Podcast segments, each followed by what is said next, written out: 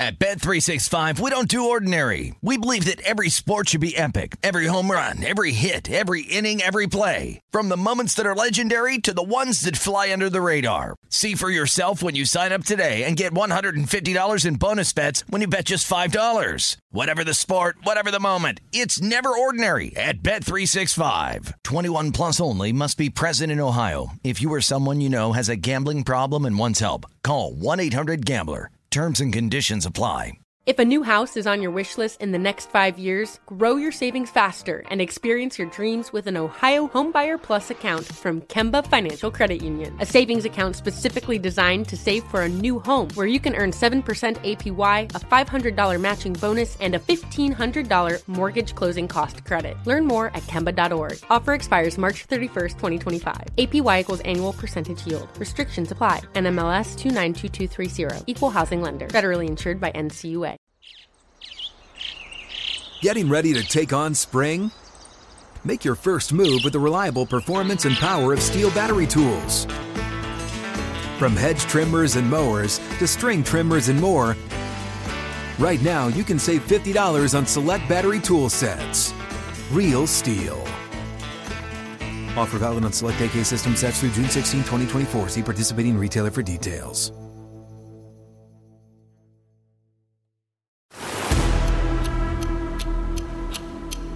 First things first, this is about truth telling.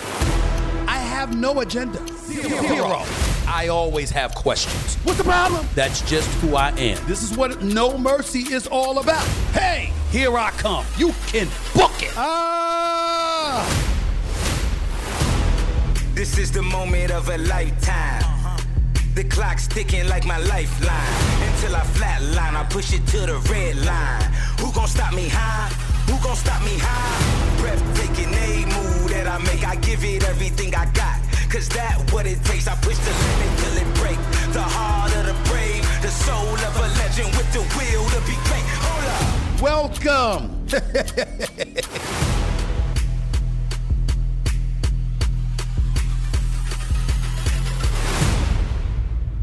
What's up, everybody?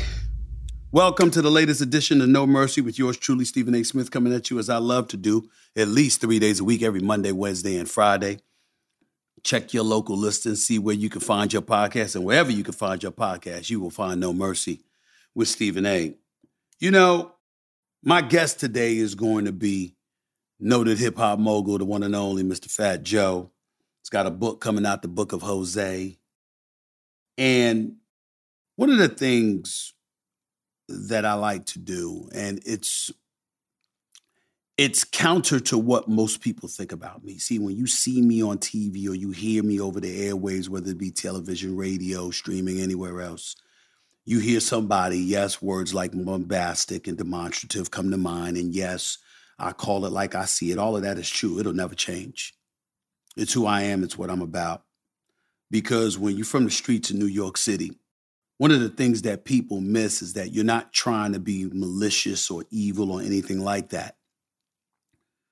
You're just raised surrounded by BS.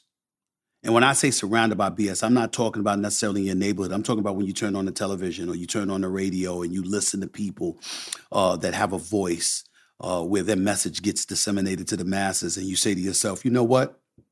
That ain't necessarily the real true story. And so when you're growing up and you experience certain things, you want to be candid. You want to be matter of fact. You want to be straightforward. The hazard in that, however, when you get older, is that people get so caught up into what you're identified with that they marginalize your mode of thinking in their mind. They think that's all you are. And that's not all I am. Yes, I will call it like I see it. Yes, I will tell you exactly where I stand. Yes, I'm about pounding that pavement. The theme of this particular podcast is don't knock the hustle. Don't knock the hustle. Because I've been hustling all my life. Hustle is not a negative word to me.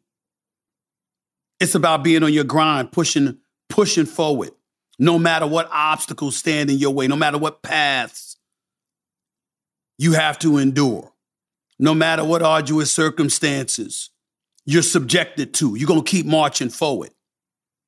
But I bring all of that up and I get into all of that with y'all because Fat Joe, he's one of the people that I've always wanted to interview when I think about a podcast. I've interviewed him on television before. But why would I want to interview him for a podcast? It ain't just because he's got a book coming out, y'all. That's not what this is about. This is about taking opportunity after opportunity after opportunity to not just celebrate people's accomplishment, but the path they had to travel to get to where they ultimately got to. That's the number one reason I love doing my podcast.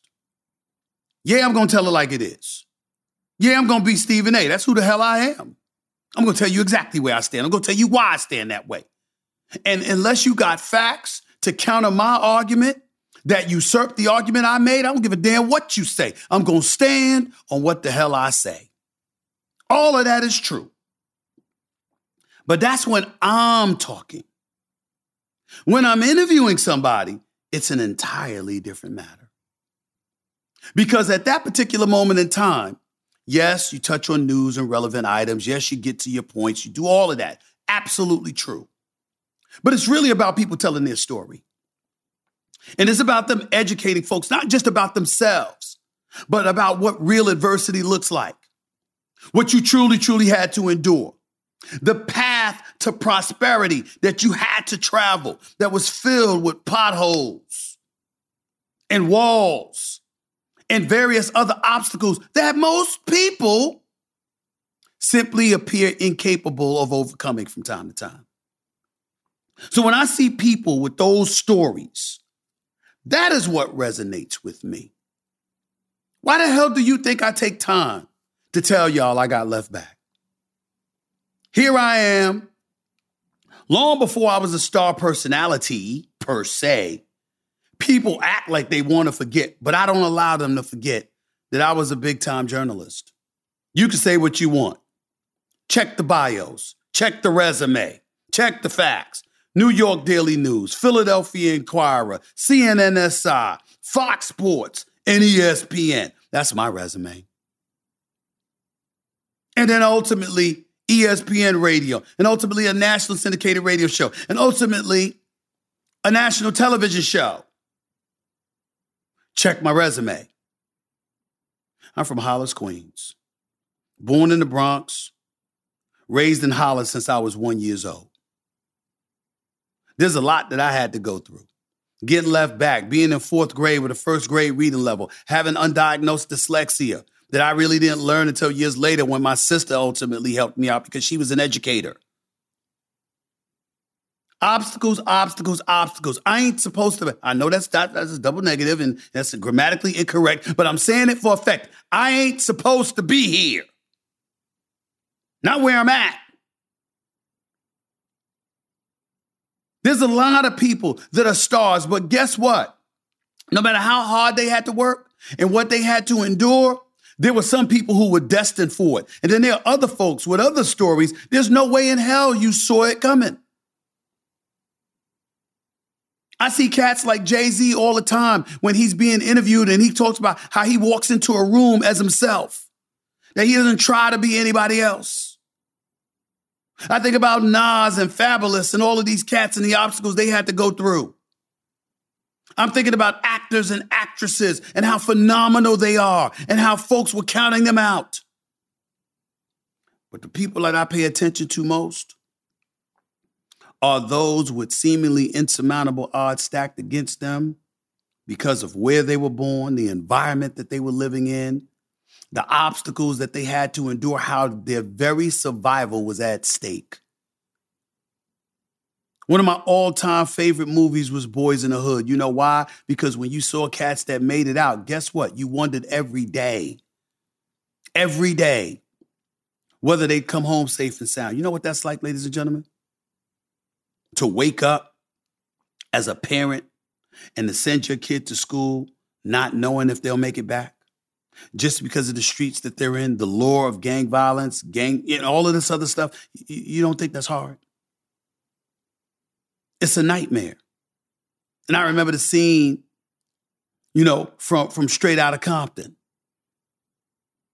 When Ice Cube was on a bus and some kids were on a bus with him coming home from school, and some ignorant kid was playing around and threw up some gang sign, and the car pulled over in front of the bus, stopped the bus. Cat rolled up on there. Let the kid know you don't play around. Put a gun to his face. I might be the one that takes you out. See, those weren't the movies. It was real life for some people including Fat Joe. His brother from the South Bronx, Puerto Rican and Cuban descent. Pigmentation is not that of a black person. How the hell did he survive? There was drugs, there was gang banging, there was all that stuff. What this dude endured, what he went through, the kind of stuff people put him through. And you say, why he find himself in that situation? Because a lot of people that grow up in different situations, they don't comprehend that. They don't sit up there and inhale the fact that you're stuck. Literally stuck. There's some people, a lot of kids out here, they don't have a choice. I know folks who have been members of gangs because their choice was that or die. Because if you don't have a support system, if you don't take a side, you stand alone. And when you stand alone, you're subject and vulnerable to mobs. They can do what they want against you because you're outnumbered. When you have folks, particularly from the minority populations in this country, that lament the upper hand that some group of people have in this country compared to others, those are the kind of things they're talking about. When you're an adult, when you make it to adulthood, the reason why you don't have an abundance of people feeling sorry for you is because you've made your choice. But I don't care who you are, there's always empathy for children. Because they're subjected to whatever circumstances they're subjected to. They don't have a choice. And when you don't have a choice, you can end up on the wrong side of the track and your world could come crashing down before you even had an opportunity to build anything for yourself. See, when I think about Fat Joe, that's what I think about talking to him about. Tomorrow night in New York City at the Apollo Theater, Fat Joe will be in attendance with yours truly. I'll be moderating a one on one discussion with him about his life his trials and tribulations, his travails, the obstacles he had to overcome, how he got to where he is today. This fat kid, Puerto Rican and Cuban descent, ultimately was a brother to a whole bunch of black folks in the South Bronx. Him walking down the street, it's like one of our own. How the hell did it get to that point? Where that level of love and devotion and respect and adulation come from? How did he earn that? What did he have to endure and maneuver through to get to that point? How did he become a dude that was revered by the community, that was considered an untouchable? Kidnapped, beaten down, chased down, life in danger, drugs, all of this other stuff that goes on in the hood, he was subjected to. How he get to this point? Did he ever think he would get to this point? Who helped him through it? What obstacles did he face? What friends and enemies did he make along the way? How did a black community treat this white looking Puerto Rican slash Cuban like he was a brother? And I shouldn't say like because he is. Ladies and gentlemen, the Apollo gonna be stacked tomorrow night. It ain't because of Stephen A. It's because of that brother. My uncle had a clothing store on 135th and Malcolm X Boulevard. Next door to him, my father owned a hardware store, a service store, hardware store. I was born in the Bronx, raised in Hollis, Queens, and was in Harlem practically every day of my teenage life because of my uncle and my father. I played ball on 135th and Lenox. Half the time, that's where I was balling. They want to sit up there and talk about me. Well, you couldn't ball. You, you didn't average nothing when you was in college. Yeah, that's what a cracked kneecap will do for you. I didn't play in college but one or two games because I cracked my kneecap in half. But how did I get a basketball scholarship? Because I was playing against them brothers in Harlem. That was where my schooling took place. And West 4th Street. And O'Connell Park and Jamaica Park in Queens. And Staten Island. You want to make your bones, you want to show what you was made of on any level, whether it was sports, hip hop, or otherwise. You had to travel throughout the streets of New York to show your medal. I got that in common with Fat Joe. I know where he comes from. I know what he's about. Because that was my life too. I didn't go on the side of the tracks that he went on. I was lucky and fortunate enough to be able to avoid that. But I told y'all before what my part of my story is. Stephen A. Smith wouldn't be here if it wasn't for some drug dealers. They knew I had potential and they said, no, you don't do this. We see you doing some nonsense in these streets, on these corners in the park. we going to whip your ass. Plain and simple. That's exactly what they said. I'm quoting. And they protected me. Now, I didn't know. And usually, where I'm at, you get there because of athletics or because you're an artist, not because you're a former journalist that became a personality. I've been blessed. Very, very lucky. Fat Joe will tell you so has he. That's why we're talking to him today. That's why his story is important. Because if we're really, really trying to do good, what we're trying to do is make a difference. And you can't make a difference by not telling your story and telling people and alerting them to the trials and tribulations and the pitfalls and the potholes and the obstacles that are going to imminently stand in their way. Ladies and gentlemen, your fall is inevitable. No path is paved with tranquility. Obstacles are a way of life. If you believe in your God, whether it's God, Allah, uh, Jehovah Witnesses, you're Jewish, you're Buddhist, you're Hindu, or whatever, if you believe in anything, there isn't a religion, a faith alive that doesn't talk to you about obstacles. They're coming for us all. It ain't about falling down, it's about whether you get up. Fat Joe can tell that story very, very well. And he's about to. Up next, right here on No Mercy with Stephen A. Don't touch that dial.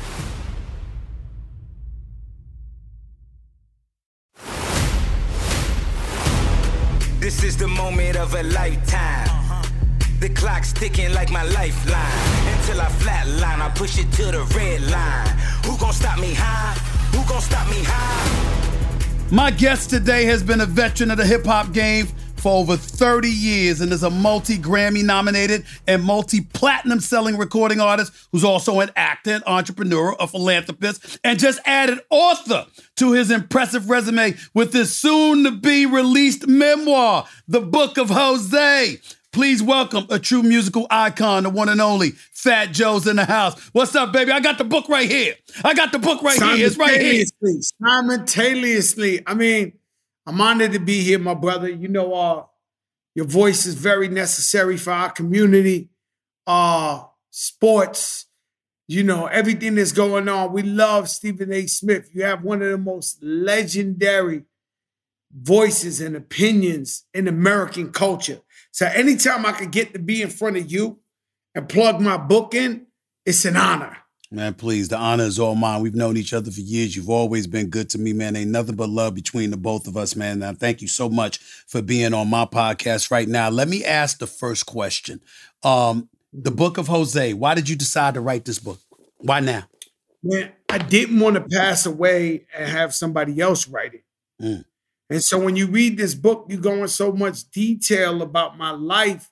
You learn so many things. So back in the days, we just make music and it was all about being mystique, being private. Nobody knows your business. Uh, Mm. And so nowadays, I got mature enough, old enough to where I wanted to tell my own story with trans- total transparency. I talk about being one of the most poorest guys in the world to, you know, going through so much trials and tribulations.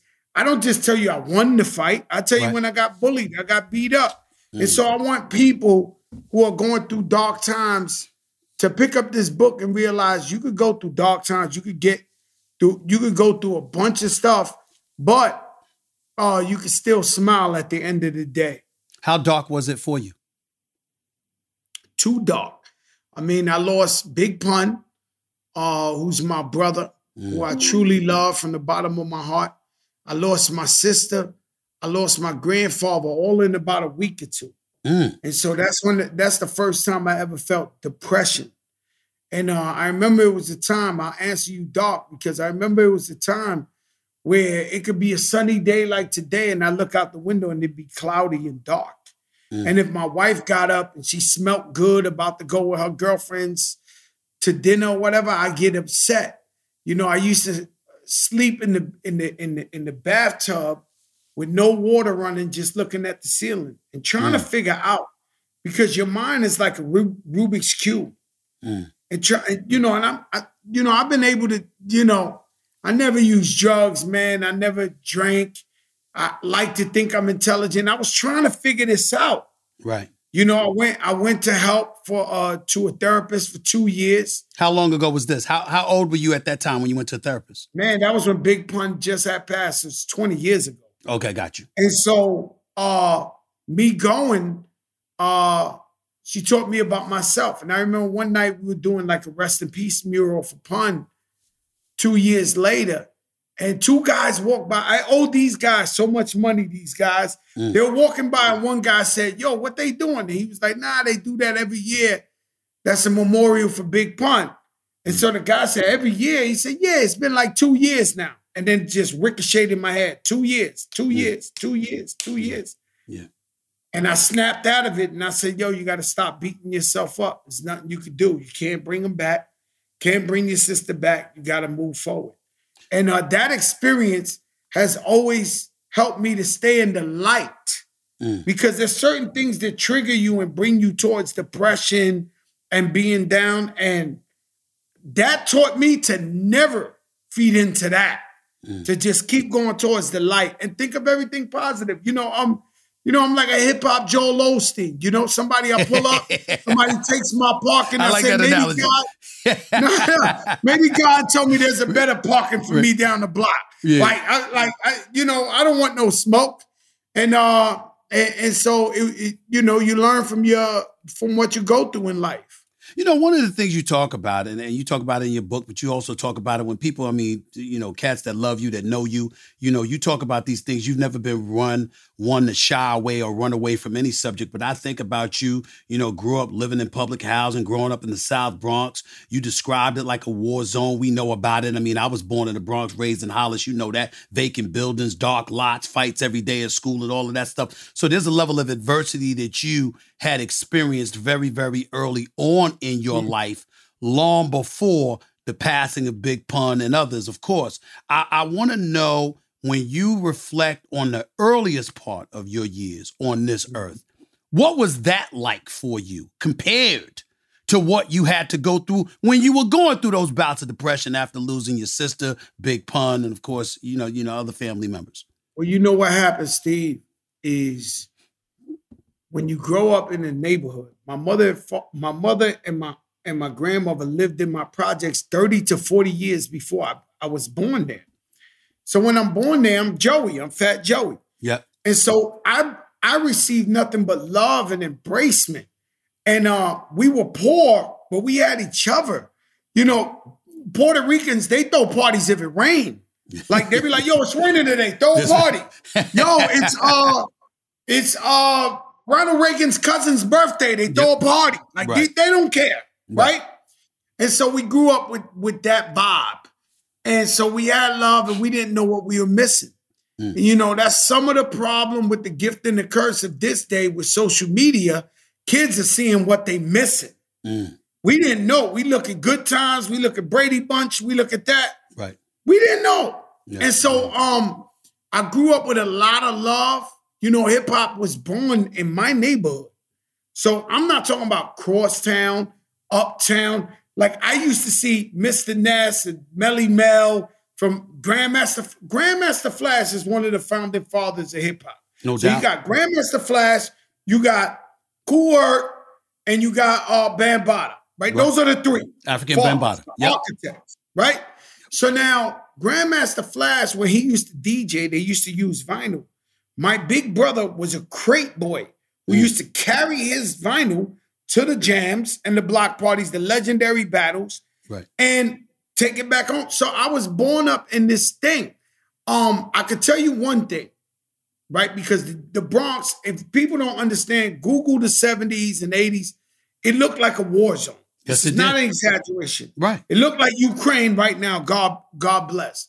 But um, I remember being 12, Steve, and sitting next to my man Louis, and I know you can relate. There's somewhere in your life you felt like this. We had no Instagram. We had not not even rap videos ain't even start yet. Right. And I remember just looking out at the rubble, telling Louis, "Yo, I'm gonna get rich or die trying. Like Damn this right. ain't for me." Yeah. And he was like, he didn't understand because we didn't know no rich people. But I was like, I'm gonna get rich. Yeah. I'm not living in these projects the rest of my It life. It wasn't just for me to, to, to, to point to the point that you're making. Yeah, you in Hollis, Queens, in the single family homes at that particular moment in time, but born in the Bronx, got relatives on. My relatives was on Webster Ave. So I'm over there on Webster Ave. You on the 17th floor and stuff. You got piss infested elevators and walls and stuff. It ain't just the graffiti, it's the smell, it's everything. And it's congestion. You on top of one another. And then you got America and people looking at folks like we crazy and stuff like that. Well, damn it, if you put everybody on top of one another with no space to breathe at all, figuratively mm. speaking, of course, you damn right that might end up causing you some damn problems. And you just and, and it incentivized you because it said, I got to get the hell up out of here. I ain't trying, this ain't trying to be my life because my relatives were living there for decades. So I know exactly what you're talking about. and I loved it. And shout out to Webster. And I grew up Yeah. in 170th and 3rd Avenue, which is No doubt. up the block from there. Yeah. Um, shout out to uh my projects. At one time when I was hustling, I didn't even want to move out the projects. Yeah. The whole thing for me, we had so much money in the closet of the projects Mm-hmm. And refused to move out because I had lived there so much and I was protected so much that I knew an old lady walking in the darkest moment of night. I knew that was Miss Parker. Yeah. I knew that was Jimmy. I knew that was Little Juan. Familiar I knew territory. everybody. Right. And so it was so, you know, you know, and when I think about it, one day I was in uh we was in Turks and Caicos. I just had you talk to Khaled. It's me and Khaled and one of my best friends, my stylist Terrell. And I told him, yo, man, I grew up in such a bad place. I grew up in he told me, not that bad. They didn't kill you in the lobby Mm. of the building. Yeah. And so I said, you know what? You're right. Mm. And this is why so much I like giving back to the community. So much I like opening businesses in my community. I like giving food to the community because I realized through everything I did, the community protected me. And here's the interesting part that I have because you Puerto Rican, you got you you're Puerto Rican and Cuban. That's what you that's where you come from. All right? Mm-hmm. Right. Not black, but you're surrounded by a bunch of black people. How did that happen for you? How did that work out for you where you know what? You you were embraced as as one of our own. We didn't view That's it. you any different. Talk about that for a second. Listen, bro. Fat Joe was born with blonde hair, green eyes, looking like the Brady Bunch, and you can't tell that to this day. You can't tell that hood nothing about Fat Joe. I, I went to a funeral uh, for a girl that I grew up with. Her name is Keisha. Two, three weeks ago in Harlem, but she's from my projects. Right. She went to college. She became a nurse. It's sad what happened to her. But when I sat down, I sat down with like four or five people from my project building. Uh, Then it turned to 10, 20, 30 people I haven't seen in 20 years. My day ones, people who uh, babysit me. And at one point I sit around and I look and I'm like, holy shit, I am the only Puerto Rican in this motherfucker. like, yo, it's not a lie. Like, what do you want me to do? It's Right. not a lie. I'm sitting there like, and so I never felt racism in my projects. I never felt, I started at the Apollo Theater, amateur night at the Apollo. I always been embraced by black culture. I grew up as a black guy. As weird as it could sound, it wasn't until I was in high school that I met. So in my community, it was 90%, it was, it was 90% black. And Webster is exactly where I talk about. My, my grandmother's block was 99.9% black. Wow. It was like, yo, no Spanish people was popping there, right? Yep. Then uh, in high school, I meet a guy named C that's in the book, and he says, Yo, why don't you come with me to my hood? So when I go to his hood, it's in Brook Avenue. It's salsa, it's Puerto Ricans all over, All over Puerto. Rican flags. Then I met black guys that were the darkest Akon dark that was speaking fluent Spanish. Like, Oye, papi, look at that. They didn't know they was black. And so at that time, we didn't have social media. We did not know what was going on 10 minutes away. That you know, they say that uh people's fathers go to the store for milk and they came back a month later, Damn right. and you, and you wouldn't even know you got cousins around the corner. Exactly. It, it was a whirl away. So how did you go from that to the music industry? Talk to me about that. When did that when did that epiphany hit you? When did you invade You know- the whole hip hop genre, the whole music situation? I grew up in a very legendary project. So Love Lovebug Starsky was from there, Little Ikey C, um, legends. And so my my my one of my best friends, Lord Finesse, uh, he kept telling me he gonna rap, he gonna be famous. And one day I'm listening to Red Alert and they playing Lord Finesse records. Right. And then Diamond D, who I used to write graffiti with, Z Rock, he came out and had a record. And then Showbiz and AG. And then uh, these people, sometimes I'm one, okay, that I have to see it to believe it. Mm. And so when I seen these brothers blow up, you know, I was in the street hustling, going bad. And I, I said, this is my way out. So I went to the Apollo Theater and I went to amateur night and I won four weeks in a row. Mm. And that's where I met DJ Red Alert, who's the biggest DJ at the time, Damn right. where he asked me, yo, you got something for me to play? I gave it to him. It was Flow Joe. And Flow Joe became my first single and it went number one in the country. And so this is how my my my my, my life was unveiled. Mm. What's your favorite record that you've done throughout the years? My my favorite record is I got two. I can't give you one. Okay. I got Ja Rule's New York, me, Ja Rule, and Jadakiss. That's right. because in all my years, I've never felt nothing. I got a hundred guns on the clips, man. I, it was nothing. It was like the Pied Piper. We were shooting the video. People was coming out the um, fire escapes. Like the whole New York was like behind us. And my, my second one would be me and Big Pun Twinz, deep cover.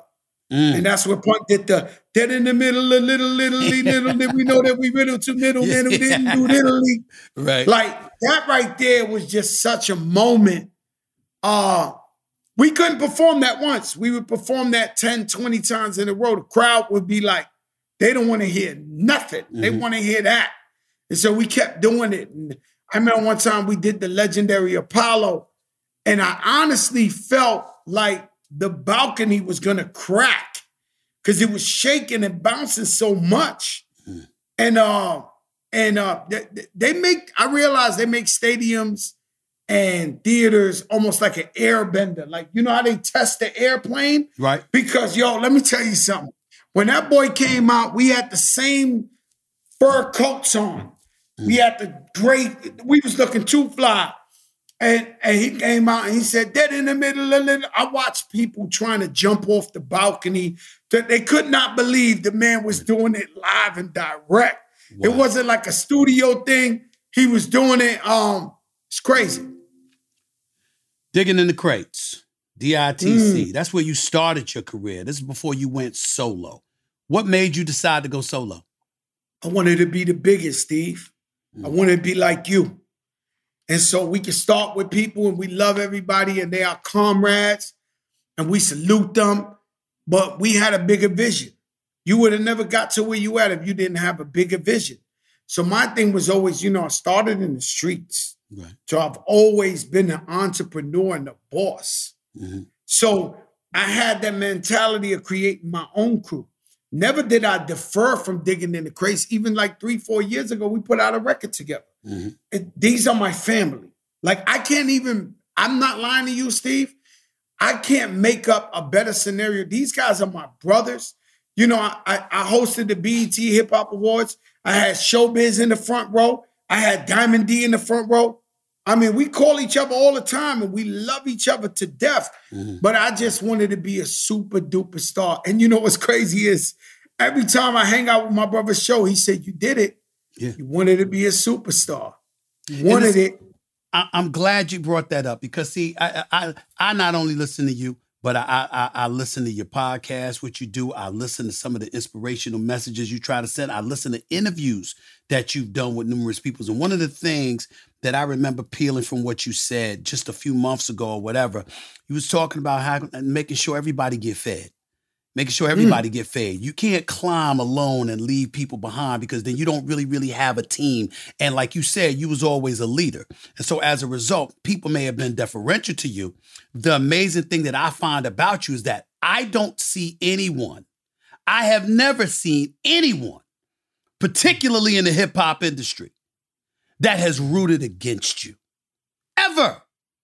And that blows me away. I'm not saying that that definitively exists, but usually when cats got enemies, you know them. You know about them, you've heard about them, you get that kind of flavor, that kind of vibe.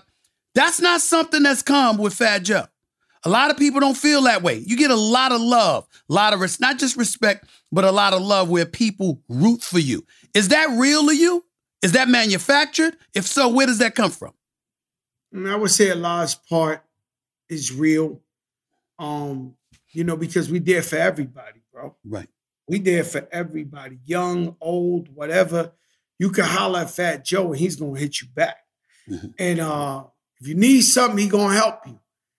I can attest to that. Absolutely. Yeah, you know, he- he's gonna help you. And so I'm a hip hop historian, bro. And so I come from the pioneers. I learned the ropes through the guys who paved the way to now. And I have an obligation as an elder statesman to show nothing but love and transparency to my community. Now I can tell you one enemy I have. Uh, us as creatives, we spend so much time trying to make a movie, trying to do a TV show, Mhm. trying to make music. You know, these accountants, you know, I once went to jail for something I ain't do. And I Mm. did a whole bunch of crimes. If you read the book, it's pretty much, you know, I did it all, Right. right?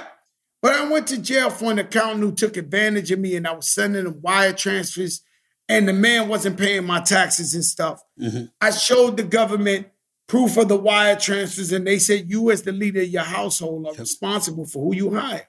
Was that the, So was, that the was, that. was that was that the whole tax evasion issue in 2012? Tax evasion, yeah. Went About to three jail million dollars. And I paid them all back before I went to jail. Right. And penalties and interest, Right. right. So I pretty much went broke paying them all that. Come home, think of a plan. Me and my sister Remy get back all the way up. We back up, we open businesses. To think that in 2022, I just recently caught my accountant, BDO, stealing money from me, millions of dollars. And so I thought I was covered. Everybody you name, without saying names, Right. who's the biggest you ever seen, music, entertainment, sports act, baseball players, bas- they're all with this firm. Mm. So I'm working. I'm like, you know, you swimming, trying to get the land. Um, I'm working, making great money, thinking they got my back, to only look at the books and realize these people are stealing. They putting their kids through Catholic school. They going in the ATM. They made a fake credit card with my name. The same, you know, they know when these people are your bookkeepers, accountants, Yes, sir. they know your social You depended security. on them. You're relying on them. That's not your level of expertise. That's theirs. Where the women's going every day to the ATM, pulling out a thousand dollars, fifteen hundred. Two. This is cra- in the office of BDO, And so what I can say is I got to go back to Oprah Winfrey, and she tried to tell us write your own checks, approve your own wires. And so we handling that.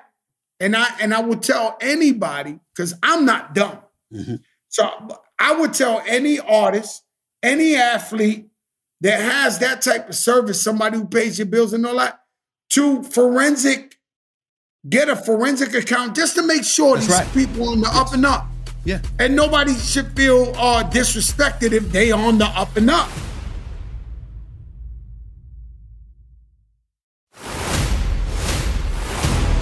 This is the moment of a lifetime.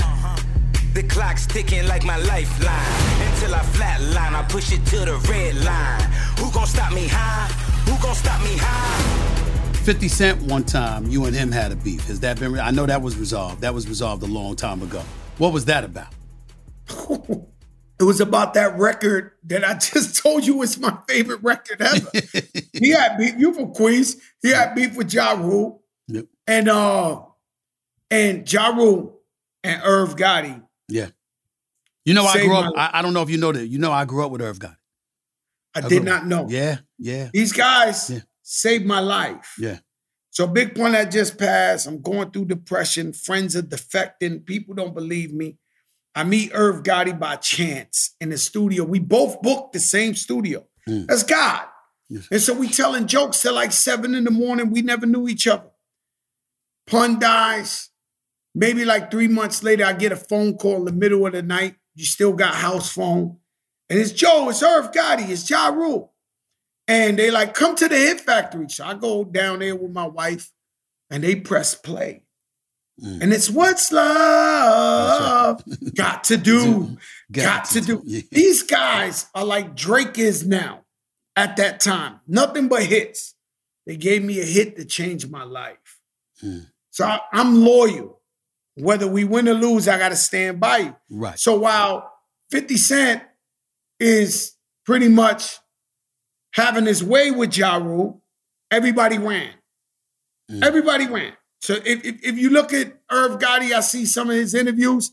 He bigs up this one, that one, that one, that one. When the smoke was on, they all ran. Mm. Fat Joe's the only guy that stood by Ja Rule Mm. and Irv. And I actually gave him the record New York. It was my record. So I got him new, I gave him New York to help him in the middle of that battle. Also, the song he did with R. Kelly, uh, Wonderful. One day I was traveling with Chris Gotti, who's one of my best friends, Mhm. uh, to, to a Boston Celtics game. Right. This is when, what's the guy that used to dunk uh, crazy? Man, he used to come Which to the one? Rucker too. Which Nah, this is back in the day. Paul Pierce and all them was was playing. It was the it was the championship. We drove up. But anyway, Chris Gotti plays me.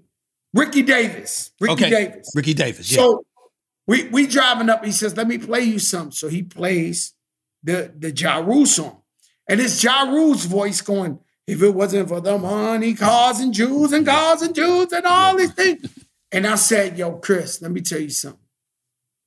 The record is phenomenal."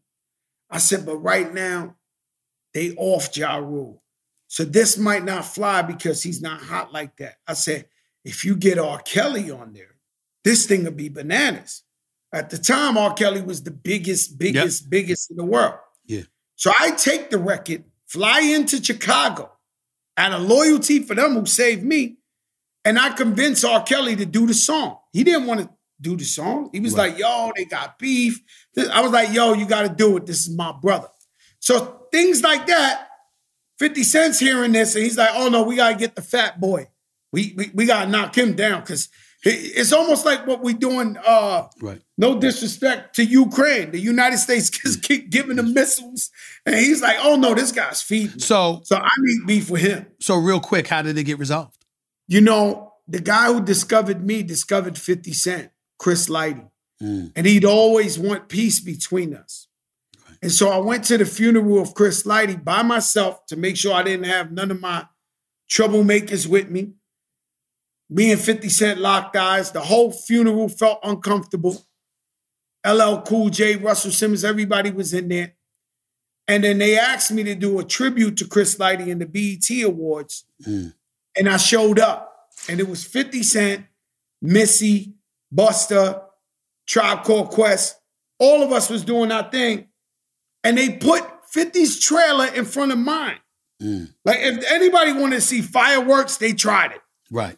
and so, so I go to rehearse, and one of my main guys, Pistol Pete, is walking through the metal detector, and they won't let him through the security. And 50 Cent says, Terror Squad, G Unit, we together. Mm.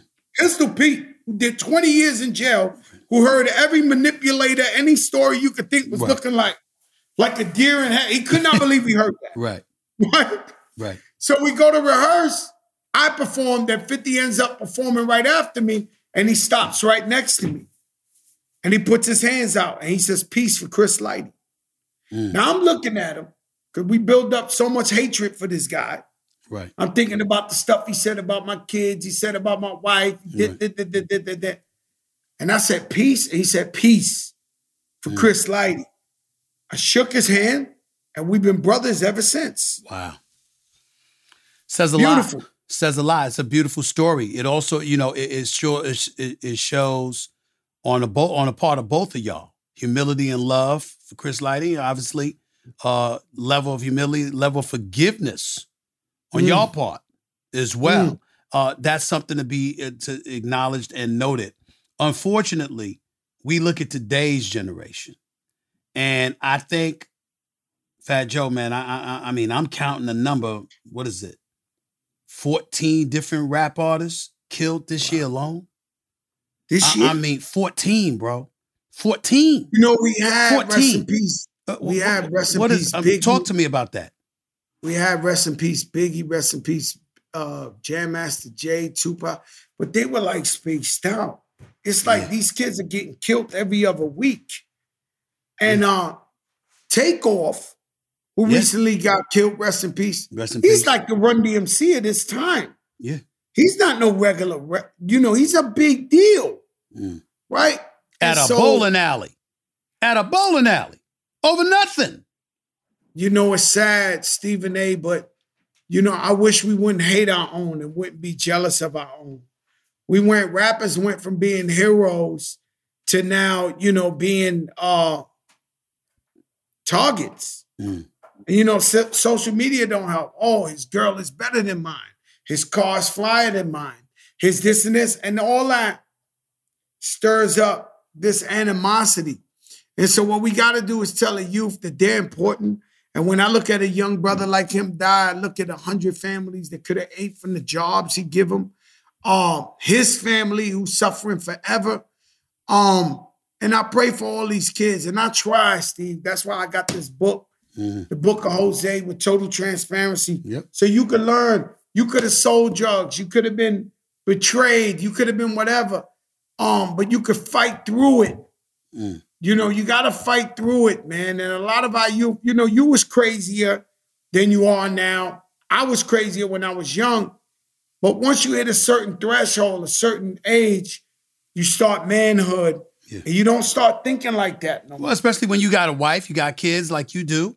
You know what I'm saying? You're older in my 50s like I am, the whole bit. I got two daughters. I mean, you just think about things differently. There's a value on life that may not have exist, existed before Mm. because everything that you're trying to achieve ain't for you. It's for it's, Mm. it's for your family, it's for your loved ones, it's for your community. Mm. That is correct. Totally correct. Um, and so uh it's crazy, man, that these kids don't know. Look at me, man. I started in the projects. You know, when it was hot outside, we didn't have no AC. We sleep on the floor. You know, we ate rice and ketchup. You know, when we didn't have toilet paper, we wet newspaper and wipe our ass. I mean, you can't talk to me about no poor stuff. That's right. I know all about it. But to think a kid like that went to the White House this year with open arms and they, and they ran out. And there's one thing about Fat Joe, Stephen A, is our people, the black and brown, of course, the white people as well. Yeah. But I'm talking about the people that work in the kitchen, That's the right. people who work beyond, they ran out like the Messiah was in the White House.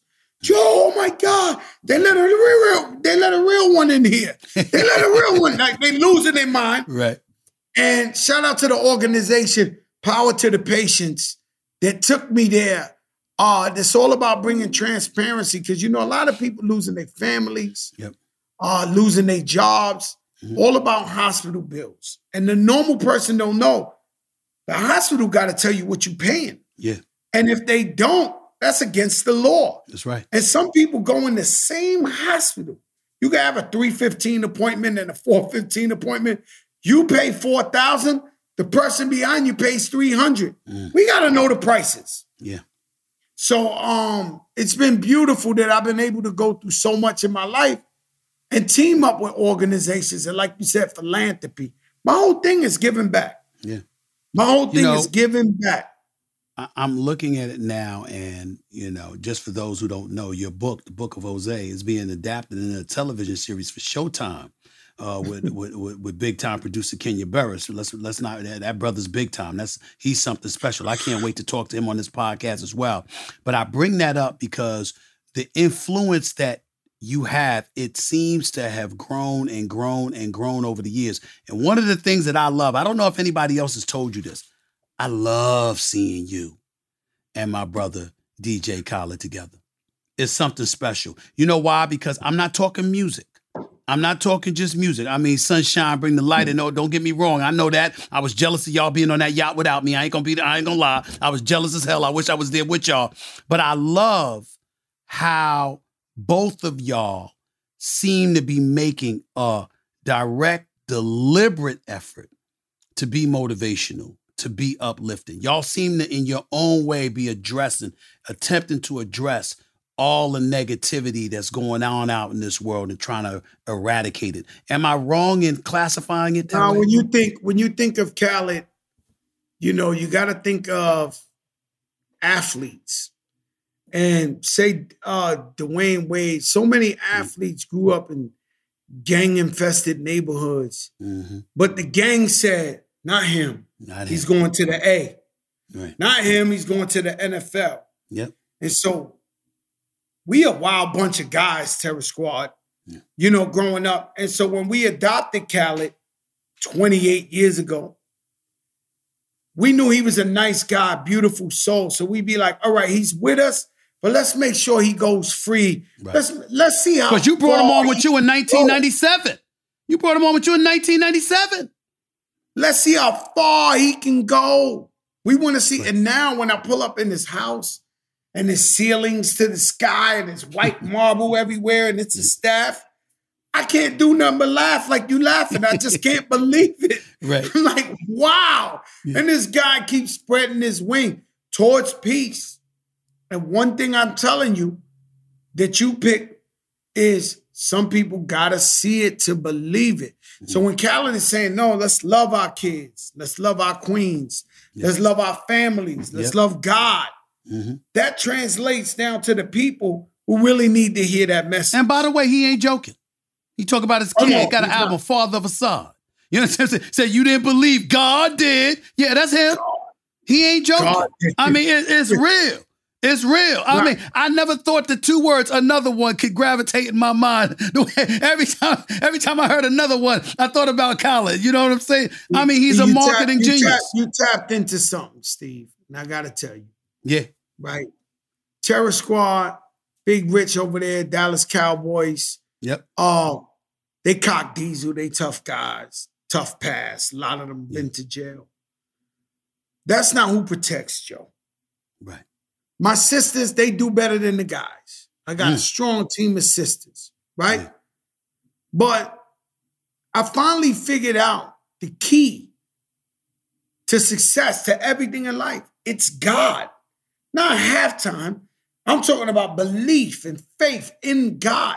And one day I'm sitting in my house in Miami and we talking about Khaled. And you know, I put Khaled on, I discovered him, but this guy getting to the bag so crazy. I'm doing me, but he's getting, and one day I'm talking to God and I said, God, I thought I was your favorite. Mm. I thought I was your child. I thought I was the blessed one.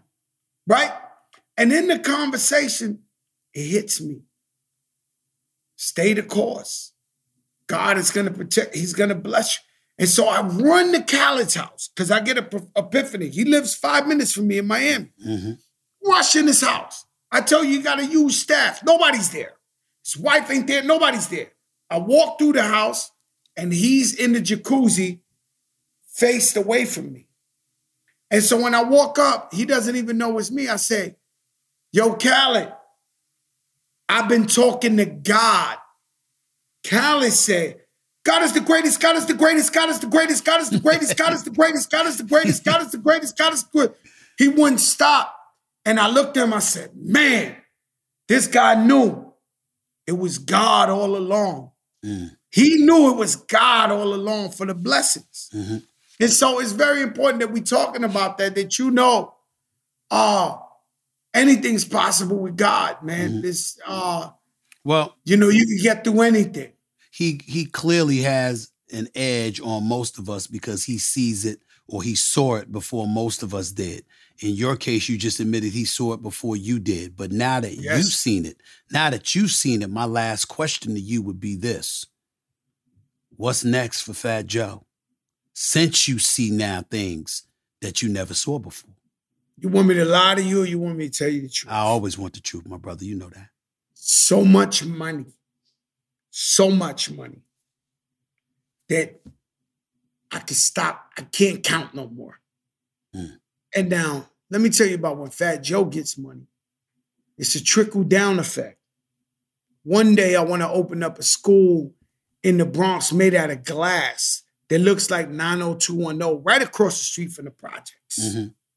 Where our kids are swimming and the best teachers are in there and the best and, and I want it to be something state of the art. That's what I really care about. That's what I really love. So that's what my future is going to be is how do I make so much money that I could turn around and uh make right with my promise to my people. That I say, don't worry, I got you. You guys let me live. You know, you guys let me get through this. Don't worry, I got you. I will do something so phenomenal out there that for 100 years they'll say, yo, it's a fat guy, grew up in forest projects, Mm. out the mud, out the soil. Mm. He came out here and boy, he did his thing. And so that's what I want. I lied. One more question.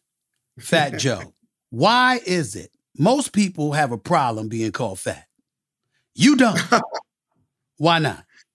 I was fat Joey since I was born. I never been skinny. and so all the girls would be fat Joey. And it's crazy that you tell me that. Um, you know, Joey Crack, people might think I got that from selling drugs. Mhm. It's not from that. You know, when I grew up, junior high school, the teacher would ask me to write something on the chalkboard. And every time I got up, my pants would sagging, the crack of my ass would show. Mm. And so the girls be like, eh, Joey Crack. And so I kept the name and started writing it in graffiti and made it into my rap name. And so I embrace who I am. I've never been ashamed of who I am or where I come from. And um and, and I'm so excited about the book of Jose. And I want everybody to pick it up. Come to the Apollo November 15th No doubt. you're gonna bless me with being the moderator. Uh, it's gonna be an exciting night. Tickets are flying, so you better run out there and go get it at the Ticketmaster for the Apollo. Look, you know I got that. This is a big deal to me, Steve. This That's ain't right. because you ain't because you here. I went to the Apollo to do a walkthrough and stole all these little pamphlets. They supposed to promote, but it's me and you. That's right. and so you know, it's a big deal. It's a very big deal. But you you deserve it, man. I'm proud. I'm Thank happy. I'm honored that you have me as being a part of it, man. Because if anybody deserves it, it's you, man. I'm looking forward to doing it, man. And we will wrap soon enough. I appreciate you, my man. Thank you for your time. Thank you, my brother. Blessings. No doubt. We'll talk soon.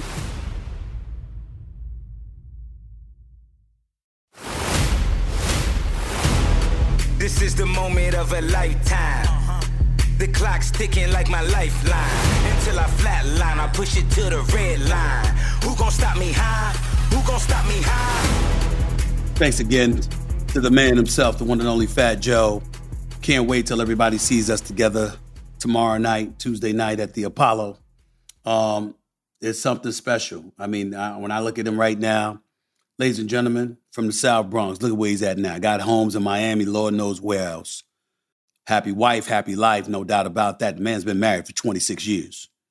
You don't hear that too often about rap artists. You don't hear that about them. Married happily for 26 years to his wonderful wife, Lorena. What are you going to say? It's something special. He's a businessman and entrepreneur, acting as the CEO of his own label, Terror Squad Entertainment. He's a mentor to up and coming recording artists.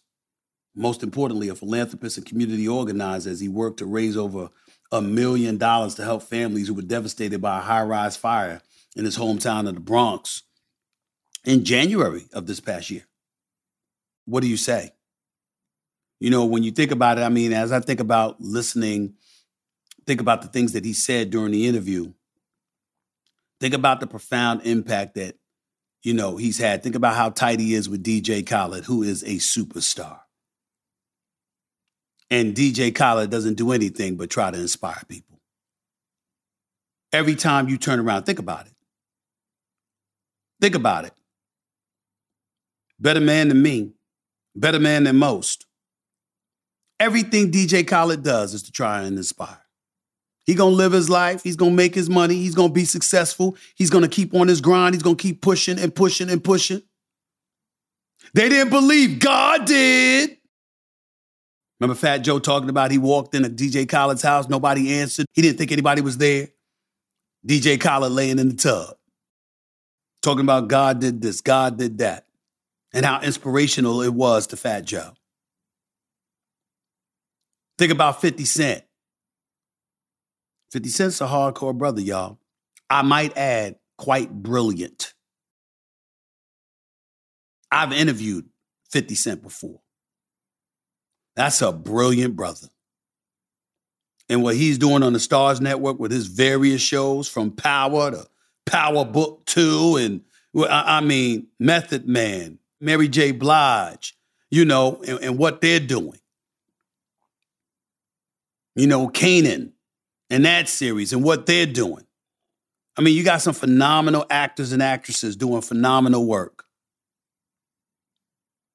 50 Cent could be one of those individuals that be like, bump all, you don't give a damn what y'all say, whatever. But what he do with Fat Joe? Walked up to him and said, peace, brother. Let's squash this. And they've been cool ever since. You heard Fat Joe tell that story.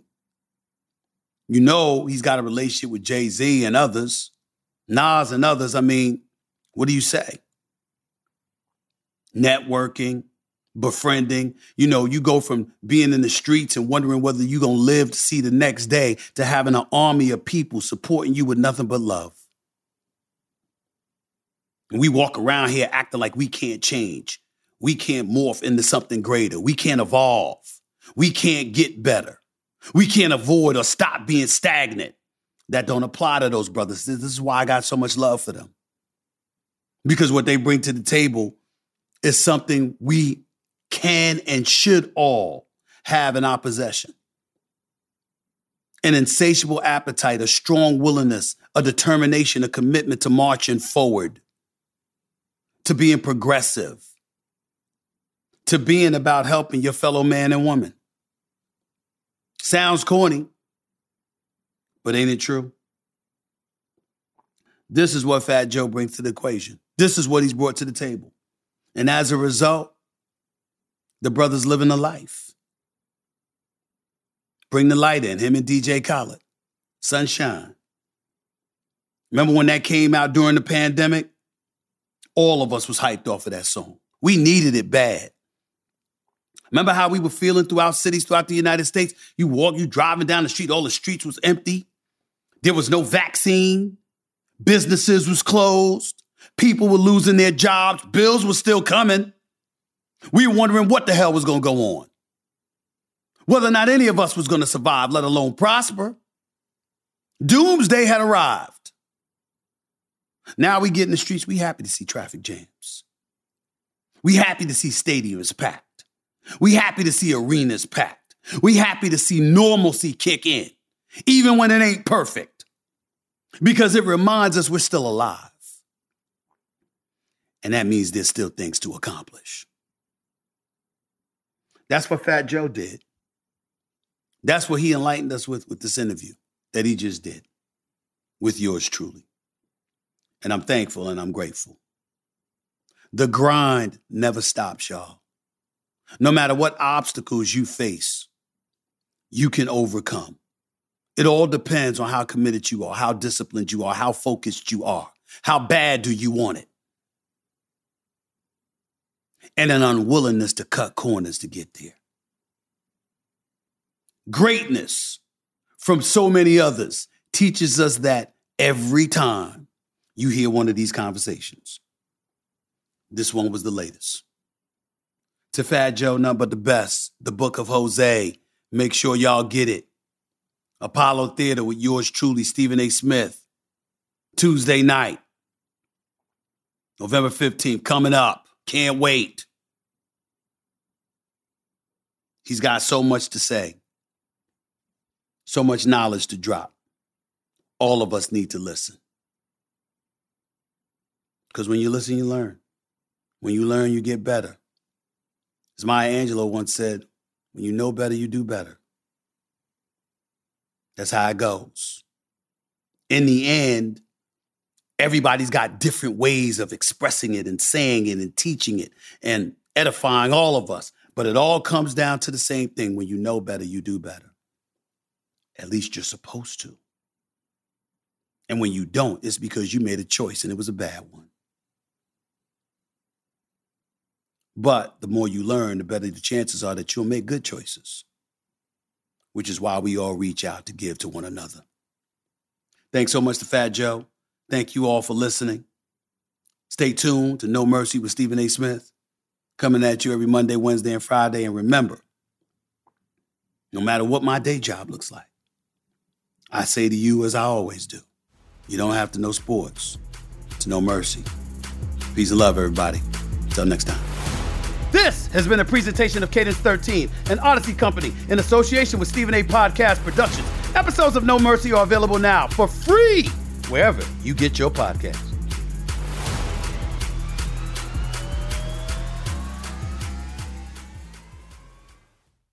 Guess who's got a memoir coming out, ladies and gentlemen? Yours truly, Stephen A. Smith. It's entitled Straight Shooter, and it's available right now for pre order. I have signed these books, just so you know. So you can visit straightshooterbook.com to order your autographed copy today. In the book, I talk about my life before ESPN, growing up in Hollis, Queens, New York, how sports proved to be my salvation. I talk about some of the mistakes I've made in my life and my impact on the world of sports. The book is called Straight Shooter, and it's written to help motivate you to overcome setbacks that maybe prevent you from reaching your dreams. So go right now and order your autographed copy of my memoir, straightshooterbook.com. Don't wait. It's entitled Straight Shooter. Check it out. Don't miss it.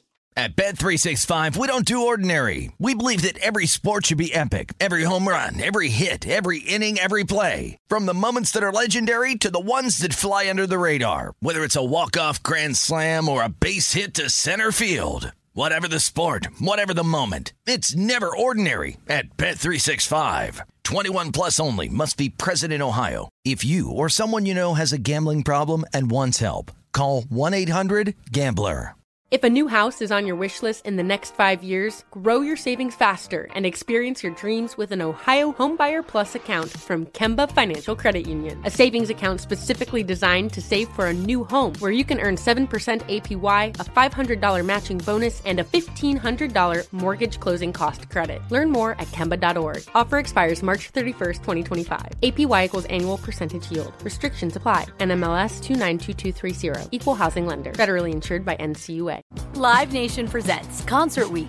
Now through May 14th, get $25 tickets to over 5,000 shows. That's up to 75% off a summer full of your favorite artists like 21 Savage, Alanis Morissette, Cage the Elephant, Celeste Barber, Dierks Bentley, Feid, Hootie and the Blowfish, Janet Jackson, Kidz Bop Kids, Meghan Trainor, Peso Pluma, Sarah McLachlan.